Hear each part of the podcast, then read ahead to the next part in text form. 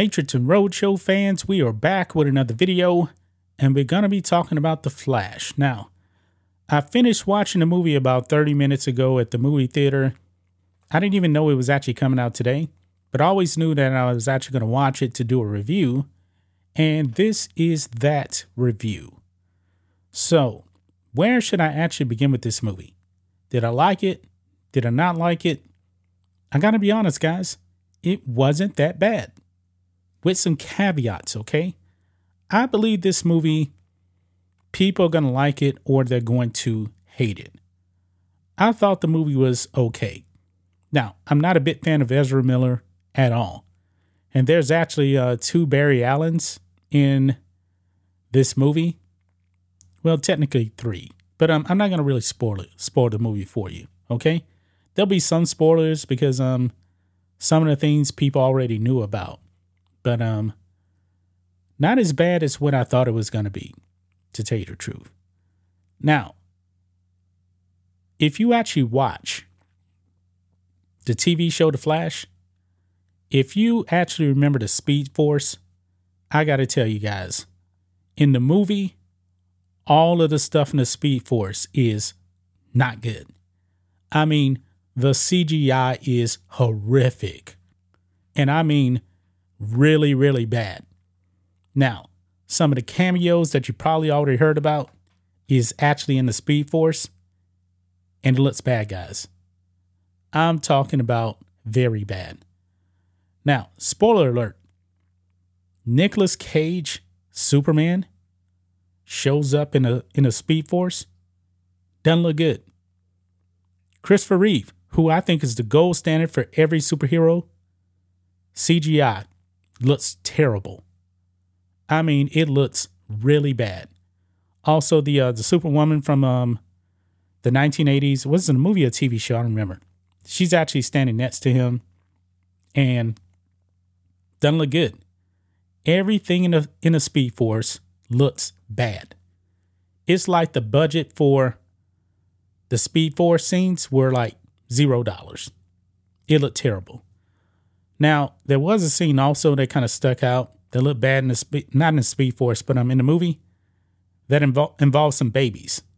The babies CGI look terrible. It looks so fake, guys. I mean, that's probably some of my biggest complaints about the movie is some of the CGI look terrible. Terrible.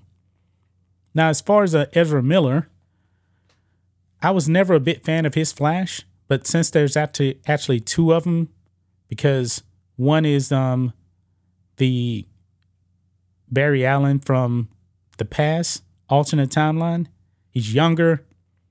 He is very very immature, and he's annoying. That Barry Allen definitely annoying, and I always thought that the original Barry Allen of Ezra Miller was annoying, but he does mature on you as the movie actually um, goes on. But overall, not a big fan of um, his Flash overall. But in this movie, as the movie goes on, the original Barry Allen kind of grows on you a little bit. Okay? Now, everybody wanted to see Michael Keaton's Batman. And I, I got a lot of nostalgia actually watching uh, Michael Keaton as Batman. I mean, you got the Batwing in the movie, the Batmobile, they show it really because it was really just a showpiece for the um, the movie because he doesn't actually drive the Batmobile, but he does uh, fly the Batwing. So the Batwing is really the star of um, the gadgets of um, of Batman, and it was so nice to actually hear the 89 Batman theme by Danny Elfman. It's a lot of that in the movie. Now I heard that um, Michael Keaton was only in the movie for like 15 minutes. It definitely seemed like he was in the movie a lot longer than that, even though it does actually take a while before um, he actually does um, show up in the movie. Now, if you're actually familiar with the uh, the lore of the Flash, when he goes into the Speed Force and he actually tries to travel back in time, he messes up stuff.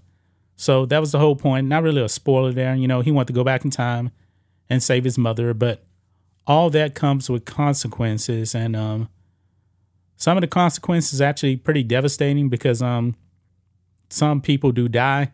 I'm not gonna spoil that. Now, yesterday, before uh, I actually even knew the movie was out, I was spoiled to actually who was gonna die in the movie. I'm not gonna spoil it here in this video. But there are some deaths here. And the two Barrys try to actually fix it. Mainly, Barry number two tries to fix it and it just messes everything up. It does. Um, as far as the Batmans go, also um, Adam West's Batman shows up in the Speed Force. Um, kind of hard to actually see him. I mean, it's in black and white. Uh, George Reeves, um, Superman shows up as well in the Speed Force. It's in black and white, so that really didn't look as bad. Mainly the in color stuff with like um, Christopher Reeve and um and uh, Nicolas Cage. I don't know why they put Nicolas Cage as a Superman because it never happened. He has long hair, blonde, and the CGI just looks terrible. Absolutely terrible, guys. But what else can I actually say about this movie? There's no Henry Cavill. Henry Cavill is not in this movie. I don't know what it is, man, about Warner Brothers, man. They just don't like Cavill, so he's not in the movie. Uh, Kara, but however, let me say this: they do actually address what happens to um, Henry Cavill in the ultimate timeline, alternate timeline. So watch the movie for that. Now, Kara, surprisingly, man, I actually did like Kara in this movie. I did.